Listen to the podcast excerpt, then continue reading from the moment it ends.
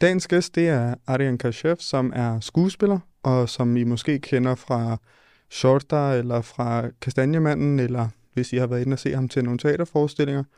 Han er en person, som jeg er vokset op med i Ballerup, og som øh, på mange måder har vi de samme erfaringer igennem vores liv, men de valg, vi ligesom har taget, og de veje, vi er gået, er vidt forskellige. Så det, det er noget af det, vi ligesom går ind på, kommer ind på i afsnittet, og det håber jeg også, I vil sætte pris på. Og så synes jeg også, at vi fanger Ejeren på et tidspunkt, hvor at den her dynamiske verden, han befinder sig i at være skuespiller, den er måske ikke så stabil lige nu, og det betyder, at man har tid til at reflektere, og det synes jeg, han gør helt vildt godt. Så lyt med. Hej, Arne. Godt at se dig. Tak i lige måde. Øhm, det er jo første afsnit af min podcast, Mantra Pod, øhm, og jeg er super glad for, at du kunne være her. Mm.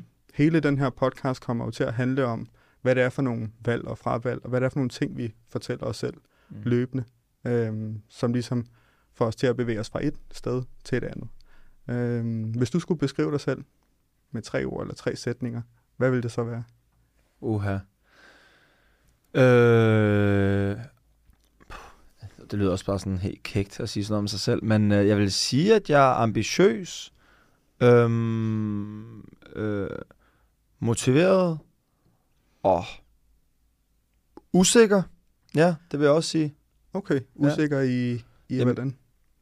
Usikker i mange ting. Altså, nu, nu er jeg skuespiller, uddannet skuespiller, og jeg tror i mit fag, der er der bare virkelig mange, det er virkelig op og ned, så man bliver bare meget usikker. Altså, mit liv er ikke så statisk, Nej. som måske mange øh, almindelige menneskers liv er. Så jeg tror, i de, der, i de der bølger, så kommer der bare meget usikkerhed. Er man god nok, og kan jeg overhovedet blive det, jeg gerne vil være? Fordi jeg har taget så stort et skridt fra alt muligt til at skulle være det her. Mm. Og, og det er en meget ensom vej, fordi det er ikke sådan en vej, der er så populær. Så på den måde, så tror jeg, at usikkerheden godt kan, kan fange en ret hurtigt. Ja. Øhm, og det er noget, man skal kæmpe med, ikke? Jo, selvfølgelig. Jeg har tænkt på faktisk for nyligt, at øh, der er rigtig meget snak om det her imposter syndrome. Mm. Men jeg synes aldrig rigtigt, det er noget, der bliver stillet til skuespillere. Og i min optik, så må tanken om at skulle spille en anden, Mm.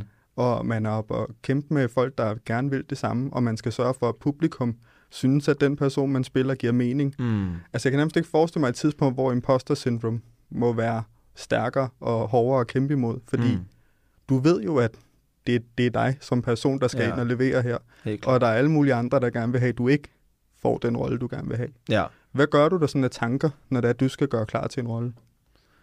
Øhm, når jeg så gør mig klar til en rolle, eller inden jeg... Inden, jeg, Inden du kommer der til, men du, du bliver... Altså til casting, eller Ja. tænker du, okay, når man skal til audition til en rolle, Præcis så prøver jeg at være så ligeglad som muligt, altså med, at jeg skal ikke ind og, og jeg skal ikke sælge mig selv. Altså, det, det, det er i hvert fald, hvad jeg prøver at tænke, fordi jeg læser rollen, prøver at få den så meget fyldt op med alt det, jeg har, og så tænker jeg, nu går jeg ind i det her rum, jeg giver mit bud på, hvad det er, og alt andet, altså, jeg kan ikke gøre andet end det. Øhm, jeg, jeg, jeg- jeg fokuserer ikke på, at jeg er i konkurrence med 10 andre eller 20 andre, og jeg fokuserer ikke på, at jeg nu skal jeg være likable over for den caster, der er, eller instruktør. Jeg prøver at give mit bedste bud, og så tror jeg på, at hvis det passer til mig, jamen så passer det til mig. Okay. Man kan ikke tage andres øh, skæbne, vil jeg sige. Så hvis det er en anden, der skulle have den rolle, så var det ham, der var den bedste til det. Og så er det også ham, der skal spille den jo. Ja. Ja. Og hvordan er du kommet til den type tankegang? Fordi jeg tænker, det er jo ikke... Altså, det må virkelig være en hård, hvad skal ja. vi kalde det, selvkonstruktiv måde at reflektere på, at hvis ikke det bliver mig nu, mm, så skulle det ikke være mig. Mm. Altså, der vil jeg da personligt sidde og tænke, jo, det skulle. Ja. Altså, jeg forstod den her rolle, du ved, fra start til slut, jeg, jeg var den her person, ja. og jeg fik den alligevel ikke. Sådan, hvordan er den stærke, kan man sige, tankegang kommet til? Den kommer jo efter, um, efter erfaring, og jeg tror, man, man skal jo gennem nogle ting for at komme dertil. Og det er ikke, fordi jeg ikke er der, altså det er ikke, fordi jeg bare sådan, åh, helt øh, i zen, når jeg ikke får en rolle. Jeg bliver jo stadig sådan, og irriteret og ærgerlig. Men i mine yngre dage, så var det jo sådan noget, man kunne komme til en audition, og så ville jeg ikke kunne sove i tre uger, før jeg fik svar på det. Så man finder også bare ud af hen ad vejen, med at man bliver nødt til at give slip. Ligesom alt andet i livet. Altså det er ikke bare en audition, ligesom alt andet i livet udefra, som kommer til at påvirke dit liv, der bliver du nødt til at give slip, fordi vi er ikke herre over alt, hvad der sker i livet. Og øh, jeg tror også på nogle større kræfter øh, end mig selv, så jeg prøver også bare nogle gange at give slip og sige, ved du hvad, øh, hvem end der bestemmer, de må tage valget. Altså, så længe du gør dit bedste, og du arbejder så hårdt som muligt, og du ikke kan gøre mere, jamen så, så, der, altså, så, så, så lige meget, hvad udfaldet er. For det er dig, der har gjort dit arbejde, og det er det vigtigste, så man aldrig kigger tilbage og tænker, jeg kunne godt have gjort det her. Præcis. Jeg har et, øh, et mantra, og jeg tror nok, at jeg har stjålet det fra en TED-talk, jeg så for efterhånden mange år siden, Mm. men som hedder Easy Choices, Hard Life, Hard Choices, Easy Life. Mm. Og i min optik, så betyder det, at du kan godt se tilbage, og så ved du godt, da du træffede den der lette beslutning, så bed det dig i røven bagefter. Ja. Du, ved, du ved det udmærket godt, når du ser tilbage. Og nogle gange, når du træffede de der virkelig hårde beslutninger, så vidste du også godt efterfølgende, du kunne godt mærke den der lettelse, og lige pludselig begyndte tingene at give mening. Mm. Og sådan, du ved, man fik ligesom medvind på en eller anden måde. Mm. Har du på et tidspunkt, hvor du også har kunne se tilbage og både se, da du tog den lette beslutning, der endte med at bide dig i røven, men også tog den hårde beslutning, som mm. så ligesom fik dig til at få noget medvind? Jeg tror helt klart, at øhm, nu er vi jo opvokset samme sted i Ballerup, så vi kender også hinanden derfra. Jeg tror, at på det tidspunkt vidste jeg ikke, at jeg skulle tage en svær beslutning. Jeg gik i gymnasiet og fik en eller anden form for interesse for skuespillerskolen. Og den interesse vidste jeg ikke rigtig fandtes, men jeg blev lige pludselig dirigeret i en retning, hvor at jeg fandt, jeg fandt tryghed i det. Jeg, jeg, jeg, eller ikke tryghed, det er faktisk forkert. Jeg, jeg, jeg fandt bare mig selv at være god i det. Jeg har altid følt mig dårlig i alt det andet. Så lige pludselig fandt jeg noget, hvor det var virkelig fjern fra min virkelighed. For det var en fireårig uddannelse i Aarhus, og jeg var 18 år gammel. Jeg havde ikke forventet, at jeg som, som, som 18-årig skulle flytte væk, så langt væk, og være i et fag, jeg ikke kender noget til. Så på den måde vil jeg sige, at jeg tog en rigtig svær beslutning, men det føltes bare så rigtigt. Øhm, så for mig var det ikke så svært at gøre. Det var som om, at hvad skulle jeg ellers? Der var ikke, der var ikke noget andet for. Det var ligesom, jeg kunne godt have taget en måske en universitet, eller gjort noget, der var lidt mere sikkert, vil, vil jeg kalde det for. Men det tror jeg vil bide mig i røven i, i længden, i min, i Mm. min glæde. Ja. Øh, hvor det her, det har jo været, det er det, jeg elsker. øhm, men det har også sin andre, det, det har også sine ulemper på, på nogle andre måder. Men jeg, jeg tror aldrig, jeg vil se tilbage og tænke, jeg fortryder det her valg, jeg tog. Men jeg tror også tit, det der er, når det er, man, man ligesom begynder på noget, der afviger meget fra det, man er vant til, det er, at der kommer til at være et eller andet i ens liv, som man kommer til at gøre, selvom man er dårlig til det. Mm. Som man stadig synes er fedt, selvom det ikke er lige så godt som alle andre. Og min oplevelse er, at hvis du bliver ved med at gøre det, på et eller andet tidspunkt, så, altså, så kan folk ikke benægte talentet, mm. fordi talentet taler for sig selv. Problemet er bare, at det kan tage 10 år, det kan tage Ja, ja. 20 år, specielt tænker jeg med skuespillerbranchen, altså du, du kan jo ikke være sikker. Du kan kun blive ved med at møde op og håbe på, at du har læst ordentligt til rollen, og du har forstået den, men mm. Som du selv siger, i sidste ende, så er det jo ikke dig, der tager beslutningen. Nej, Der sidder jo nogle af kaster, som har en helt tydelig idé, gætter jeg på, helt om klart. hvad der skal ske, ikke? Øhm, Men det er også mit mantra, det der jeg sagde. Jeg har altid sagt, at hvis jeg bare bliver ved, så, så, skal altså, så, kan, så kan de jo ikke uh, lade være med ikke at se mig. Altså, så er det umuligt, det er usynligt, for jeg bliver bare ved og ved og ved, og jeg kommer til at dukke op, altså som, om I ved det eller ej, mm, så er jeg her.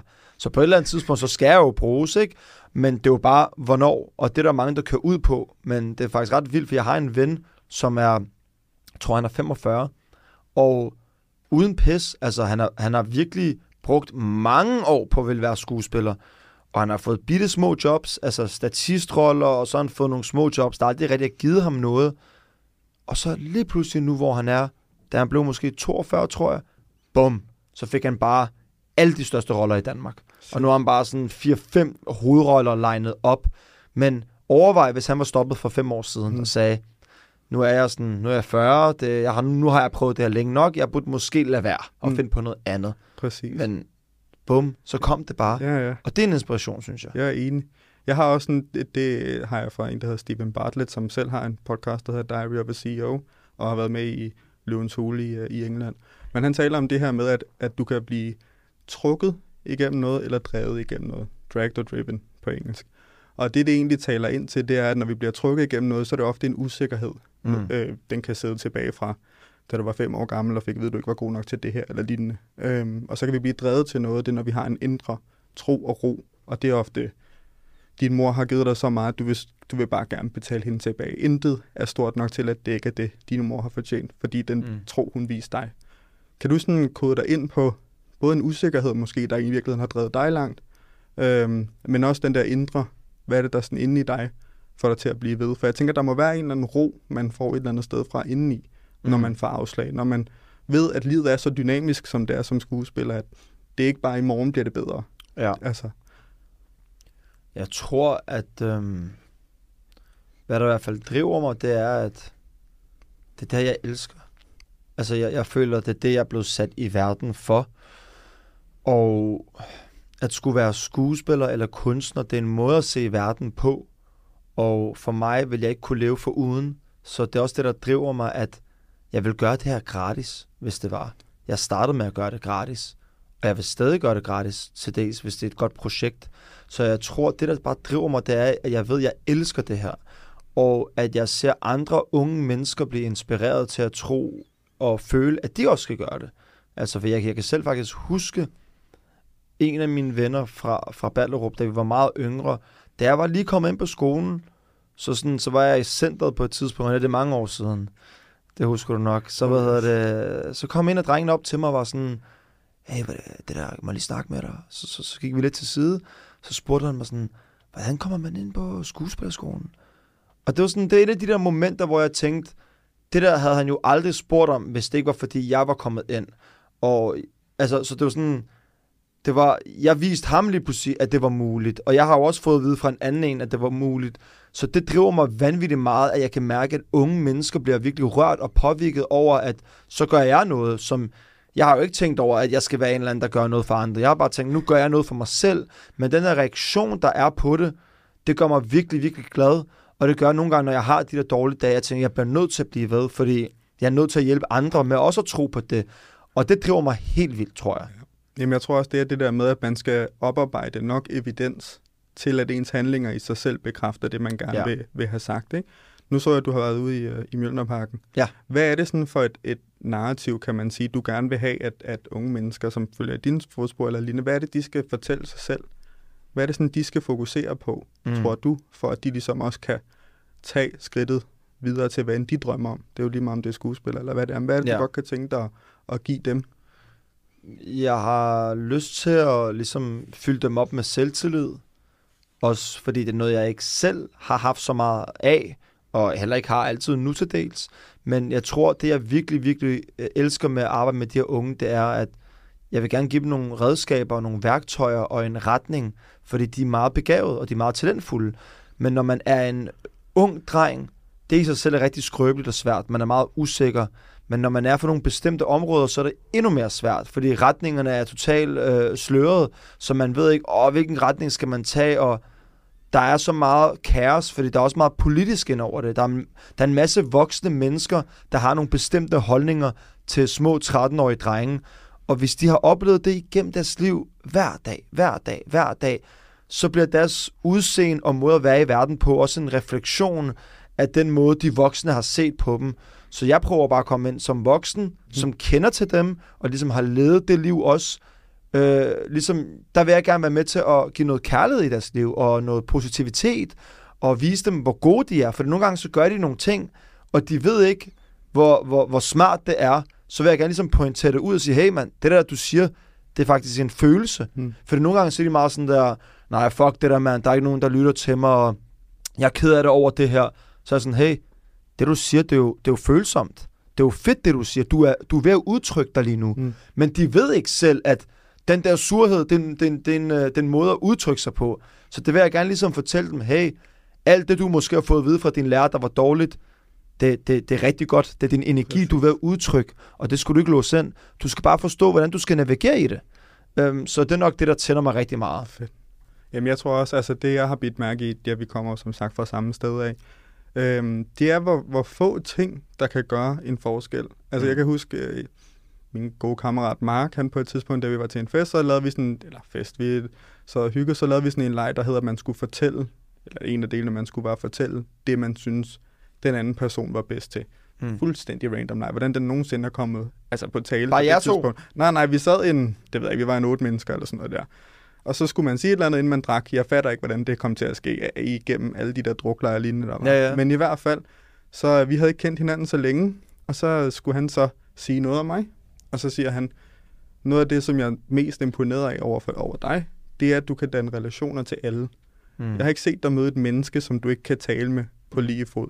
Og jeg tror, noget af det, som man kan, når man kommer fra sådan et sted, vi er kommet fra, det er, at du har mødt forskellige mennesker fra alle mulige steder.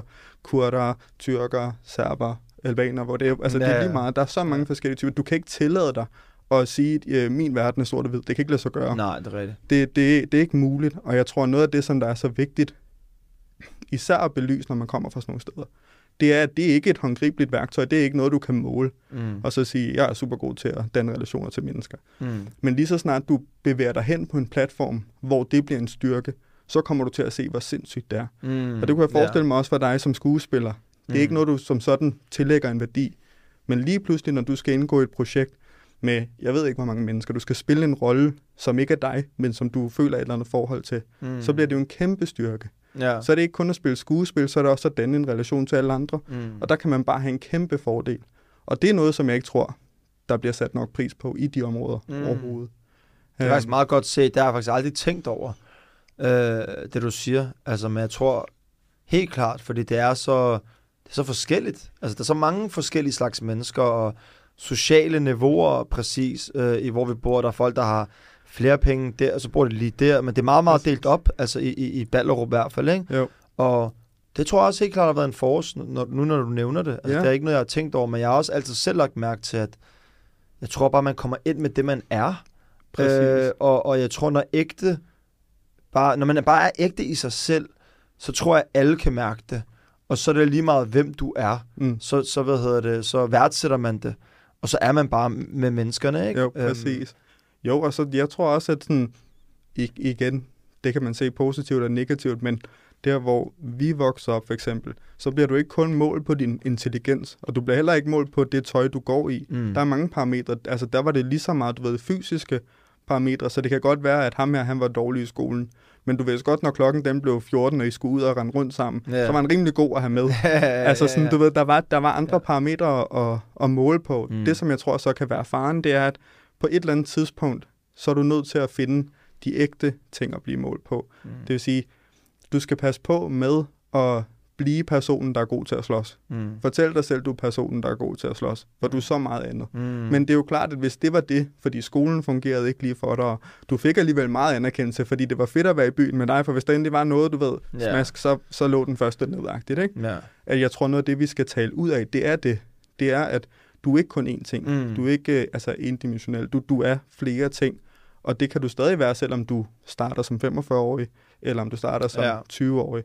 At du ved, livet er åbent. Hvis, hvis du finder det rigtige sted, så skal du nok blive anerkendt for alt mm. det, du kan. Ikke? Um, også at man ikke behøver at være alt. Altså, der, man præcis. prøver nogle gange også at være god til det hele. Mm. Det fanger jeg mig selv i nogle gange. Altså, jeg er pisse dårlig til at være handy. Altså, jeg, er ikke, jeg, jeg, er ikke, jeg har ikke hænderne godt skruet sammen. Og det kan nogle gange gøre mig virkelig stresset. Så begynder jeg at tænke over, hvorfor kan jeg ikke finde ud af det? Og, og det kan han finde ud af. Og, så nogle gange skal man også bare forstå, at man behøver ikke at kunne finde ud af alt. Ja, altså, præcis. så er der nogle ting, du er god til, så er der noget, den anden er god til, og man, man skal lade være med at prøve at sammenligne sig med andre på den måde. Man skal finde ud af, hvad sin egen force er, og det gør man nærmest kun alene. Altså ved at ligesom at tage en svær beslutning omkring at være alene, og finde ud af, hvad jeg er god til. Og så mm. dyrk det, og ikke tænke over alt det, du ikke er god til. Altså prøv at finde ud af, hvad du er god til. Ja. Ja, også fordi, at det, der sker, når vi begynder at fokusere på det, vi er gode til, og det, vi gerne vil opnå, det er på et eller andet tidspunkt, så befinder vi os i et limbo af vores gamle vennegruppe og vores gamle jeg, men vi er heller ikke helt nået derhen, hvor vi gerne vil hen i forhold til de nye venner, de nye mm. omgangskredse. Mm. Og jeg tror, det er den periode, hvor man skal passe på ikke at mangel på bedre at vende tilbage til det, man kender. Mm. Og det tror jeg, der er alt for mange, der gør. Jeg tror, at igen, tag tiden til at blive ved med at gøre det, du er god til at finde ud af, hvad det er. Alene, du ved, brug mm. det så meget du overhovedet kan. Flex, hvad end det er, du er god til. På et eller andet tidspunkt skal der nok komme den vending, der gør, at du ender der, hvor du også selv føler, mm. du fortjener at være. Ikke? Fordi det, jeg ser, når jeg tænker tilbage på, på det, det, du har været igennem, det er jo, at på et eller andet tidspunkt tager du jo beslutningen om at tage til Aarhus, og allerede der, så vælger du i virkeligheden at skære fra. Ja, helt klart. Du vælger at sætte dig i en situation, hvor okay, jeg siger farvel til alt det her på, i en eller anden forstand. Mm. Og så omgiver jeg mig med de her mennesker, jeg ved vil det samme som mig. Ja. Og det jeg tænker er, når så du kommer ud derfra, det kan du svare på lige om to sekunder, så er man jo et andet menneske i en eller anden forstand. Så har du fået påduttet og givet en masse anden form for energi. Så jeg tænker naturligt, at du er færdig der og vender tilbage i godsøjen, ja. så har din vennegruppe vil ændre sig. Gjorde den ikke det? Eller jo, jo. Altså, Jo, fordi dem, jeg også plejede at være sammen med, de, de gik jo en anden vej, og jeg gik en anden vej, så det blev bare naturligt. Det er ikke fordi, vi lavede en aftale om, at nu kan vi ikke ses længere. Det blev bare et naturligt vendepunkt, i og med, at så havde jeg nogle andre interesser, og de havde nogle andre interesser. Og jeg begyndte at mere interessere mig for folk, der havde ligesom den samme øh, retning i livet på en eller anden måde. Altså hvis man havde en GPS, du ved, vores destination var den samme. Og det er nok det, der gjorde, at jeg ligesom fik øh, nye slags venner, eller hvad man nu skal kalde det. Øhm, og det var jeg nødt til. Man er nødt til at, ligesom at skære nogle ting fra i sit liv for at få noget nyt. Du kan jo ikke blive ved med at gøre det samme i håb om at få et nyt resultat. Mm. Det giver ikke logisk mening overhovedet. Præcis. Så det var hårdt, fordi jeg har jo haft min barndom med en masse, masse dejlige mennesker, øh, som jeg stadig i nyerne har kontakt til, men vi laver bare nogle andre ting. Og der er nogle andre ting, der interesserer os, og vi ser verden på en anden måde. Og der er ikke nogen, der er bedre end andre, eller noget, der er godt eller dårligt. Det handler jo bare om, hvad kan du lide, mm. og hvad kan jeg lide? Og så skal man ligesom fokusere på det, for også at kunne blive bedre til det. For jeg vil heller ikke kunne blive en bedre skuespiller, hvis jeg ikke også benytter tid med kreative mennesker, forfattere, fotografer, fordi det er, der, det er sådan, jeg gerne vil udtrykke mig. Jeg vil gerne udtrykke mig visuelt, så jeg bliver nødt til at arbejde sammen med mennesker, der har den samme måde at udtrykke sig på, så vi ligesom kan bygge os og blive bedre, ikke? Helt sikkert. Jeg har også lagt mærke til, at du også øh, skriver digte, og du har også lavet mm. noget kortfilm. Hvad er det, du synes, at digte kan? Nu skriver jeg også ja, det godt. Øh, ja. digte. Hvad, hvad synes du, det kan, som skuespil måske ikke på samme måde kan, kan udtrykke? Jeg tror bare, at digte, det er ligesom en... Det er ligesom at åbne på vandhanen og lige øh, få noget af en ud i det givende moment. Øhm, fordi når jeg skriver et digt, så, det, så det er bare lige det moment, det jeg mærker. Det er ikke sådan, det er ikke noget, jeg kan tage med mig i alt for lang tid. Altså, det, det er lige nu og her, det er det moment, og når jeg skriver det digt, så er det som om, jeg fanger den, jeg fanger den følelse for evigt på et mm. stykke papir. Så hvis jeg havde det på en eller anden måde, når jeg har skrevet det ned, så er den der. Præcis. Og så kan jeg selv bestemme, når jeg ligesom gerne vil have den følelse frem igen. Så kan jeg lægge den i skuffen og sige, nu føler jeg ikke, jeg har det sådan, men jeg kan lige tage det frem og lige fortælle, hvordan jeg havde det dengang. Det det, det gør for mig, synes jeg. Jamen, jeg har præcis samme følelse. Ja. Altså, mine digte, de opstår bare inde i hovedet, og så skal jeg skynde mig at få dem ned, fordi jeg ved godt, som du selv siger, det er bare den følelse, jeg har lige nu. Ja. Og den er der ikke om en time. Nej. Så du ved, få det ned, få det ud. Jeg lagde et, et, et digt op ja. i går, og det skrev jeg i forgårs, og så grundet karakteren af det. Ja. Så vidste jeg ikke, om jeg skulle dele det. Ved. Jeg gik virkelig, ja. fordi jeg sådan, den, det skulle ud uanset ja. hvad. Så ja. var spørgsmålet bare, om det skulle ud på de sociale medier. Men, men jeg har det på præcis samme måde. For mig så er det også det er en måde at udtrykke mig på, som jeg ikke kan, hvis jeg bare snakker. Det vil ikke give mening for mig mm. bare at have en samtale med dig om det. Det er Nej. stadig ikke det samme. Nej. Øhm, men det er også svært, fordi alt for tit kommer man jo til at pådutte sin egen kritiske holdning til det, man skriver. Og mm. det behøver man jo slet ikke, fordi folk skal nok anerkende det, de selv kan relatere til. Helt klart. Øhm, hvordan navigerer du i det, i det her med at levere et produkt, som du egentlig ikke ved, hvordan bliver modtaget? men, men det kan skabe ud, altså film, serier, whatever. Ja. Du ved jo ikke i første omgang, hvordan publikum griber det an. Er det noget, du tænker over, eller? Det er selvfølgelig rigtig nervepirrende, men jeg tror, at den kreative proces, den har flere lag. Og at udgive noget er en del af den kreative proces. Der er rigtig mange, der laver en masse, skriver en masse, men hvis de aldrig udgiver noget, så udvikler de sig heller ikke. Så at udgive, det skal man bare huske, det er en del af den kreative proces. Så når du skriver et digt, og så i morgen bliver jeg bange og tænker, skal jeg overhovedet lægge det op? Det er en del af den kreative proces. Så når du lægger det op, det er ligesom dig, der siger ud til universet, det er en del af mig. Og det kan aldrig være en dårlig ting. Det kan kun være en god ting. Det betyder, at du er et skridt tættere på den kreative person, du gerne vil være. Så nej, jeg, jeg lægger mindre vægt på nu at udgive noget, fordi hvis, det, hvis jeg har lavet det, så var der en årsag til det. Mm. Og hvis jeg har en eller anden lille følelse i min krop, der gør, at jeg gerne vil udgive det, og følelsen er ægte, så kan det ikke være dårligt. Fordi det, det er min følelse, og den er ægte. Altså, så kan du synes, at min, min uh, enderim ikke er god, men altså, ja, ja. det er jeg ligeglad med. Det, men det er min følelse, så hvem end der ligesom føler det med mig, genialt. Hmm. Det var det, jeg skulle gøre. Du ved, det, var, det er ligesom det, jeg er glad for. Uh, at, at, få en, at, at vække noget op i en anden person, ikke? Jo. Får du meget feedback på, når du smider digter op og lignende? Fordi noget af det, jeg er jo blevet meget opmærksom på, det er jo, at selvom jeg er stensikker på, at det, jeg skriver, betyder én ting. Og jeg er 100 på, at uanset hvem du var, der læste, ja. så vil det være det, du læste. Og så mange så bliver jeg mødt af en eller anden, der kommenterer, et eller andet, som jeg slet ikke havde set i mit eget digt. Altså, Ja. hvor jeg sådan, hvordan har du trukket det her ud? Har du nogensinde blevet mødt, hvor du tænkte, okay, det kan det også betyde? Ja, hvad hedder det? Jeg, jeg arbejder med nogle unge på et bosted, som havde hørt mit digt. Og ham her, den unge dreng, hans far er, død i krig. Øhm, og så var han sådan, Åh, det, det der digt, det handler jo om min far. Bum, bum, bum, bum. Og så, så prøver jeg bare at høre om sådan, Nå, hvad er det, du synes, der, der handler om det? Og, sådan, og det var bare meget rørende, fordi det er, det er jo ikke det, jeg har skrevet det til. Jeg har jo ikke skrevet det til, til ham, eller du ved, at hans far var død eller noget. Men det var det, var det der resonerede i hans krop. Og han var virkelig rørt over det, kunne jeg se. Og det, det rørte mig ret meget at, at gøre, at nogle gange kan man ikke tale samme sprog med mennesker. Det er meget svært. Men i poesi, når man taler til følelser, så lige meget, hvem du er. Om du er Margrethe fra Klampenborg, eller Josef fra Ishøj. Altså, det ved, de kan lige pludselig kommunikere med hinanden i det digt. Og det er det, jeg synes, der er rigtig smukt. At, øh, at, at folk bliver rørt på hver deres måde. Og det gør, at et digt eller noget kreativt, det er universelt. Ja, lige præcis. Jamen, sådan har jeg det også. Altså, jeg går også på museer og lignende, og det er der jo ikke så mange, jeg kender, der Nej. gør. Men det, som jeg synes er interessant, det er jo også, at du sidder og kigger på et, et kunstværk.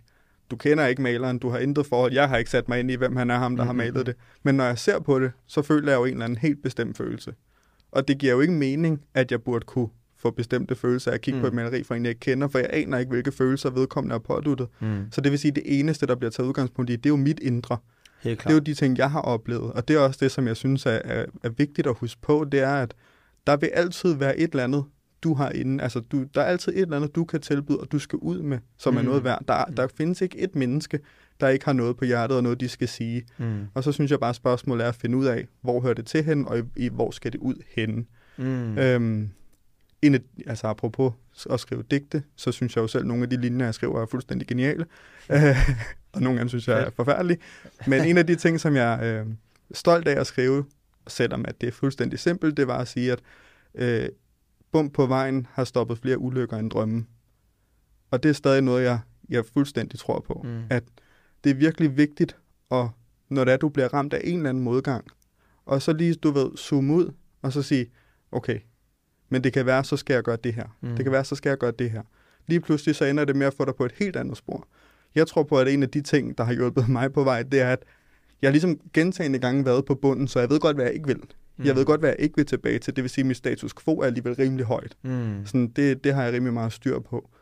Kan du sådan nævne et tidspunkt, hvor der var et bump på vejen, som det ramte dig hårdt, du ved, det var skældsættende, men når du ser tilbage på det nu, så var det i virkeligheden det, der førte til noget større, noget Mm. bedre. Jeg tror ikke, jeg behøver at kigge tilbage. Jeg tror, jeg er lige nu et sted, hvor uh, min bump er. Um, I og med, at mit arbejde er så uforudsigeligt, og lige nu er der en sådan stor krise i, øh, i fiktion. Der er ikke så meget arbejde.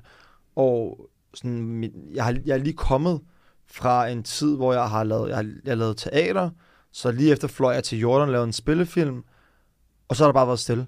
Så jeg har bare været fuld i gang og bare haft travlt og bare arbejdet. Og så er jeg bare kommet hjem og ikke lavet noget i tre måneder. Og jeg ved ikke, hvornår der er noget. Det næste projekt er til august næste år. Så der begyndte jeg at blive rigtig bange. Der begyndte jeg at få det virkelig dårligt faktisk. Altså jeg, jeg, jeg begyndte at sådan at tænke, hvad, hvad gør jeg? Du ved, jeg er også ved at blive ældre, jeg er 28. Jeg kan, ikke, jeg kan ikke leve sådan her. Det kan godt være, det er gået godt. Men hvad hvis det ikke kommer til at gå godt? Og der kan jeg godt mærke, der begyndte at ske nogle ting, og nogle tanker, jeg ikke har haft før. Jeg begyndte at tænke på andre uddannelser, skulle man lave nogle andre slags ting, og på en eller anden måde, det er jo ikke fordi, det er sjovt at være i det her, men den der smerte, den gør et eller andet ved dig. Den, sådan, den, den udvikler dig på en mærkelig måde, som jeg faktisk godt kan lide. Den har gjort, at jeg har det, jeg er meget ensom, fordi jeg har valgt at ligesom bare være alene nu, for at mærke, hvad er det her? Jeg har ikke lyst til at gå ud og hygge mig og alt muligt. Jeg vil gerne finde ud af min grundkerne. Så nogle gange tror jeg, at den der bump, den er nødvendig. Fordi hvis du bare bliver ved i, i et stærkt flow, så tror jeg aldrig, man nogensinde har tid til at kigge på sig selv og finde ud af, hvem er jeg, for du kører bare. Og dit ego bliver også boostet. Altså, jeg var i Jordan, wow, på hotel, og sindssyge skuespillere, og film, og lavede teater inde, og hvis egoet bare bliver fyldt op, og jeg bare kom hjem og lavede den næste film, og den næste film, og den næste film, så ved jeg ikke, hvor godt et menneske jeg vil være. Ikke fordi jeg nogensinde har været øh, et dårligt menneske at få jobs, det vil jeg ikke sige, sådan er jeg ikke. Men det gør også noget ved dit ego, når nogle ting bliver fjernet. Fordi lige pludselig skal du tage stilling til, hvem er jeg, hvis jeg ikke er skuespiller? Mm. Hvem er jeg, hvis jeg ikke er ude at lave en spillefilm eller en serie? Du ved, hvem er Ardian i øh, grundessens, uden alle de her ting? Så det var rigtig underligt. Lige pludselig stoppede jeg bare med, også nu, med at sådan gå med mine smykker, og det gjorde jeg ubevidst. Det var sådan, jeg havde ikke lyst til at gå med mit ur og ringe, for jeg følte lige pludselig sådan, det blev til et eller andet, som jeg ikke lige nu har lyst til at dykke ind i. Jeg har lyst til at bare finde ud af, hvem jeg er, og ikke, at jeg har en eller anden diamantring, eller jeg ser sej ud eller godt ud. Og, og det gør rigtig ondt at være i den der fase. Mm. Men jeg kan også godt mærke, den er ved at skabe den, jeg faktisk rigtig gerne vil være. Jeg er ved at finde ud af, hvem er det, jeg er, uden at have alt det her. Øhm, så bum på vejen er virkelig nødvendigt. Det er hårdt. Man har ikke lyst til at være i den. Men jeg tror, det er den, der er med til at skabe, hvem du skal være. Præcis. Jamen, jeg vil også sige, altså for mig, det der altid sådan har været grundlæggende for, hvornår store forandringer sker, igen også, altså kvæg det, det citat, kan man sige, det er jo, at på et eller andet tidspunkt, så skal den smerte, du føler er der, hvor du er nu, den skal være så stor, at du ikke er bange for at miste det, eller at blive der. Der skal ske et eller andet, mm. der gør, at nu bliver du i gåsøjne modig nok til at tage springet til, hvad end det er. Mm. Og så er det lige meget, om det er at skifte arbejde, men på et eller andet tidspunkt, så, så skal det nok blive så smertefuldt at blive der, hvor du er, mm. at du er nødt til at gøre noget andet. Og nogle gange får man hjælp på vejen, kvæg at komme hjem og så have tre måneder, hvor der ikke lige er job. Andre gange er det en beslutning, man selv skal tage. Men jeg tror også oprigtigt, at det er en nødvendighed mm. som menneske. Også fordi, at man er jo ikke statisk. Altså, du er ikke mm. den samme, som du var i 2G, er jeg ja, sikker på. 100%. Og hvis du skulle kigge tilbage nu og give dig selv råd, så havde du nok også rådet dig til måske at gøre nogle lidt andre ting, hvis du vidste, det stadig førte den samme vej. Men det kan man ikke, og det er derfor, at der er lige så stor effekt i at begå fejl, som der er i at gøre de rigtige ting. Fordi mm. uanset hvad, bliver du klogere på, hvem du er som person. Øhm, så ja, det, det tror jeg er sindssygt vigtigt. Så har jeg tænkt på, hvis du skulle vælge dit drømmeprojekt til Arian lige nu, som blev smidt til dig, mm. hvad skulle det projekt så handle om? Jeg har været meget optaget af, hvorfor unge drenge tager valg i livet, der gør, at, at de får spildt deres potentiale. Så jeg tror, jeg rigtig gerne vil arbejde med, med et projekt, der handlede om sådan en skillevej mellem to venner fra, et, fra det samme område, der får to forskellige sådan, fremtid. Øhm, jeg ved ikke, har du set Moonlight? Mm, ja, men det er jo så efterhånden mange år siden, ikke? Okay. Men, ja. men det er en af mine yndlingsfilm, og jeg er meget draget af sådan nogle melankolske film, der, der, der taler til, til følelserne, men jeg er meget, meget, meget optaget af at kunne snakke om noget med, med, med de her drenge, som, som uden at de ved det, tager nogle skridt imod det forkerte. Men jeg gad godt at ligesom farve øh, følelserne, at komme ind i deres følelser, så ikke så meget sådan noget underverden og shorter. Jeg synes, jeg synes, tematikkerne er spændende, men jeg er ikke så interesseret i, i action-dramaet. Jeg er mere draget i følelserne og hvad der gør, at unge mænd tager de her valg. Det, det, det vil være et drømprojekt for mig at komme ind i. Øhm, også fordi jeg er opvokset med mange af de her drenge, og jeg er i dialog med mange af de her drenge, og jeg har set mange af dem hoppe ud af det, og hvad de er blevet til, og jeg har set mange, der stadig er det i dag. Og når jeg snakker med dem, de, de, de har så meget på hjertet, og jeg ser det lidt som et klaver, hvor at de har bare kun lært at spille to takter. Så de kan kun spille på de tangenter, der er, og de er desværre bare lidt mørke. Øhm, men hvis de lærte at spille på hele instrumentet, hvad kunne de så ikke have blevet til? Og det er det, jeg sådan, mm. det, det, det interesserer mig ret Fedt. meget. Det var også lidt det, vi talte om inden, som, altså det, jeg tror, at alle mennesker vil gerne være succesfulde i et eller andet omfang. Og så er mm. spørgsmålet bare omfanget. Og jeg tror tit, at det, der sker i de type miljøer, det er jo, at på et tidspunkt, så får vi skruet ideen om succes, og hvad succes er, så langt ned, at det bliver opnået ved de forkerte ting. Mm. At lige pludselig bliver det at tjene x antal penge, uanset hvordan du gør det, eller mm. at en, hver anden form for kriminalitet, du kan slippe afsted med at gå tilbage og sige, at vi gjorde det her fedt. Det er det, vi skal passe på med, tror jeg. Mm. Det er, at vi skal passe på med at, at ikke kunne hjælpe de her mennesker til at sige, der er rigtig, rigtig mange former for succes. Succes er ikke én ting. Succes er ikke sort og hvidt. Nej. Hvad du synes er succes, er ikke det samme, jeg synes er succes. Mm. Mm. Men din succes kommer til at give dig den samme glæde, som min succes gør. Helt klart. Øhm, men hvis man så skulle tage den tematik, og du siger, at det skal ikke være ligesom underverdenen, Mm. hvad vil man fokusere på for at vise de her følelser, hvis man var skuespiller eller instruktør? Jeg ved ikke, hvad du ville, Mm. hvordan du vil forholde dig til den del, men hvordan vil du gøre det?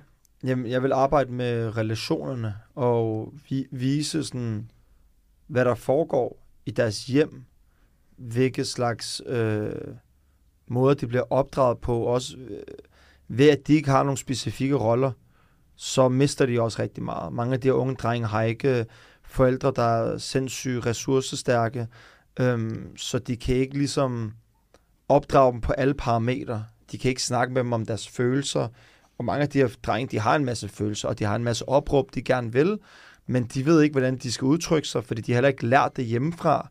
Øhm, så de afspejler jo bare, hvad de har lært fra deres forældre. Det vil jeg grave rigtig meget ind i. Og så vil jeg grave ind i, i, i psykisk sygdom, angst. Der er sindssygt meget angst og traumer i de her miljøer. Fordi man er jo man er både skide bange, men der er også hele tiden pres på, hvem man skal være. Fordi du kan ikke lige pludselig gå ud og sige, jeg vil gerne være violinist. Altså, så vil de sige, hvad fanden snakker du om? Er du dum eller hvad? Har altså, ikke råd til en violin. Ja, du har ikke råd til en violin, og du ved, der, der er meget pres på i de, der, i de der samfund. Og det er det, jeg gerne vil arbejde på. Jeg vil meget gerne arbejde på deres relationer, og hvem er de, når de er alene? Så når det er bare en karakter med kameraet, hvad føler de oprigtigt? Fordi det ser jeg jo, når jeg er ude og snakke med Mm. mm. drengene. Når jeg er ude og arbejde med de unge drenge, når jeg har varmet dem op og lige trækker dem til side og snakker med dem, så de, de er totalt følsomme Ja, det er det. og de har nogle så, så smukke drømme, og, og de siger alt muligt, og de, de er ked af det, og det er det ene og det andet, men, men film portrætterer det bare ikke. Så hvis de bliver ved med at se sig selv være hårde og have AK-47, og det sådan, så til sidst så begynder man også at tro, at det er deres realitet. Man begynder at tro, det er det, vi er. Hmm. Og al rapmusik handler også bare om kokain og damer. Nå, men så succes, det er damer, det er kokain og det er penge. Hmm. Det er jo ikke at have det godt. Der er jo ikke nogen, der fucking synger om at have det godt. Hmm. Altså, Nej, det, det kan du købe dig til. Agtigt, ikke? Mm. Øhm, Helt sikkert. Det jeg også har tænkt over, at øh, jeg ved ikke, hvor meget altså, sandhed der er i det, det synes jeg selv, der er, men det er det her med, at i de miljøer, eller når man opvokser på den måde, så vil du også altid lede efter noget, der kan dulme. Og, og det at dulme kan selvfølgelig være mange ting, der kan være mange måder at Mm. få noget ro. Men det, man tit mangler, er ro. mm, Det kan både være i form af rammer hjemmefra, men det, det kan også være i de beslutninger, man tager. Altså, tit bliver du uvenner med lidt for mange på en gang. mm, Det at gå uden for en dør, kan give stress og angst i sig selv. mm, Og det vil sige, at mange af de beslutninger, der bliver taget på det tidspunkt, de bliver taget på en, på en grobund af angst mm, og stress. Det vil sige, at vi kan ikke sidde og sige, om den her person tog en dårlig beslutning, fordi de også er dårlige mennesker. mm. Nej, Mm, de havde det bare fucking dårligt, og tit, Ja. når det, vi har det dårligt, så ser vi ikke klart. nej, Så tager vi vanvittigt dårlige beslutninger, og det er vi nødt til at anerkende, at vi begår alle sammen fejl, og Mm. hvis vi bliver ved med at portrættere de fejl som værende en del af deres grundkerne, Mm. at, at sådan er de bare. mm, De begår de fejl, fordi dem Ja. de er. Men så kommer vi aldrig videre, fordi Præcis. selvfølgelig er de ikke sådan. nej. Så ja, det, det har jeg også tænkt rigtig meget over. Det tror jeg også, der vil være en sindssygt god substans i. Og specielt hvis du tænker i forhold til, til Moonlight, den måde, det bliver gjort Jeg på. synes, den er det, blevet portrætteret på en per- perfekt måde, fordi du, du dykker ikke ind i sådan, kriminaliteten og alt det, som jeg synes er lidt kedeligt, for det har vi set nu. Jeg vil gerne dykke ned i det psykologiske og vise, hvor kompleks mennesker er, for som du selv siger, hvis vi bare siger, at Nå, men han er kriminel, og derfor bum, bum, bum, bum, men så kommer vi jo ikke videre. Det handler jo om at finde ud af, hvorfor gør folk, som de gør. Jeg kan huske, at jeg har Hassan for eksempel kom ud, så var der rigtig mange unge, der var vrede, og de var sådan, fuck ham, og hvad er det, han siger? Men jeg var altid sådan lidt mere nysgerrig på at finde ud af, men hvorfor siger han, som han gør? mm, Og jeg tror, hvis vi tager den måde at se verden på, så vil vi kunne komme meget tættere på hinanden. Fordi hvis vi bare bliver ved med at distancere os fra, hvad vi ikke kan lide, så forsoner vi os jo aldrig. Så kan vi jo bare sige, fuck dig, fuck dig, fuck dig, og du sådan, "Hvem- hvem hjælper vi så? Ja. Så hjælper vi jo ikke nogen, jo. præcis. Mm, for lige at slutte af nu. Hvis du skulle beskrive Adrian i 2G, hvilke tre ting vil du så beskrive ham med? Impulsiv,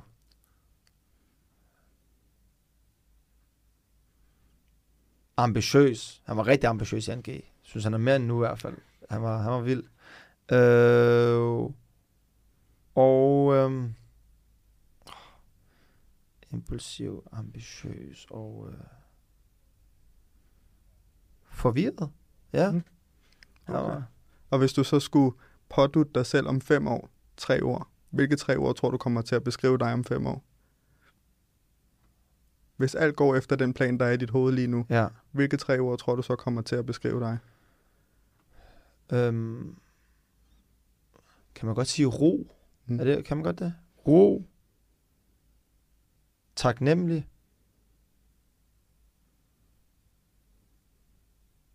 Øhm, og øh, kærlig, måske. Okay, Ja. okay. Og tror du, den manglende ro, tror du, det skyldes stadig høje ambitioner og usikkerhed? Eller hvad tror du, der står i vejen for den ro, du gerne vil have om fem år? Jeg tror helt klart, at jeg glemmer at se på, hvad jeg har, og hele tiden prøver at finde ud af, hvad jeg ikke har. Og at jeg alt for tit sammenligner mit liv med andres liv. Og det, er, det har et kæmpe råd til, det skal man stoppe med. altså virkelig. Man finder ikke man. ro, hvis du ikke stopper med at sammenligne dit ægte liv med andres Instagram-liv. Altså, fordi det kan du ikke sammenligne med. Nej. Du kan ikke sammenligne dit ægte liv med internettet. Overhovedet Præcis. ikke. Nej, Så, så det vil jeg helt klart anbefale alle om. Fordi internettet er stukket helt af. Altså, det, fuldstændig. det ligner jo noget, der... Hvis man har et normalt job fra 9 til 15, så er det som om, man er en taber. Jo, fordi alle er bare multimillionærer med Bugatti og arbejder hjemmefra på computer. Når du tænder din TikTok, kan du godt forstå, at masser af mennesker bliver topstresset jo. Præcis. Fordi at forventningerne er stukket helt af. Ja, det er det. Nu er det sådan, om, du ved, en tandlæge, pff, lort.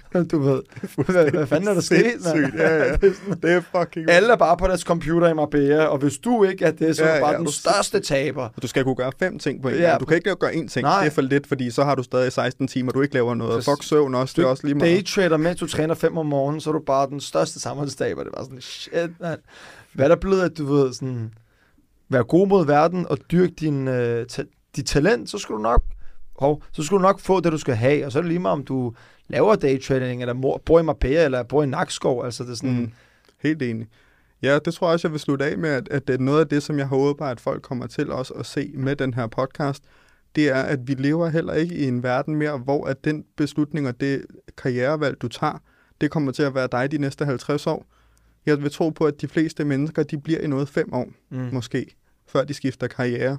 Og det mener jeg kun er positivt. mm, Fordi så længe du så bare vælger noget nu, og gør noget nu, som du synes giver mening, Mm. så kan du være en helt anden person om fem år, ligesom du selv beskriver dig selv anderledes om fem år, og så kommer du til at tage nogle helt andre beslutninger. mm. Så jeg synes virkelig, det er vigtigt for mig at sige, at der, hvor du er lige nu, det er kun et skridt på vejen. Øhm, og med det vil jeg bare sige tusind tak, fordi at du var med, Arden. Tak for at måtte komme, mand. Fedt. Tak for snakken. Selv tak. Helt sikkert.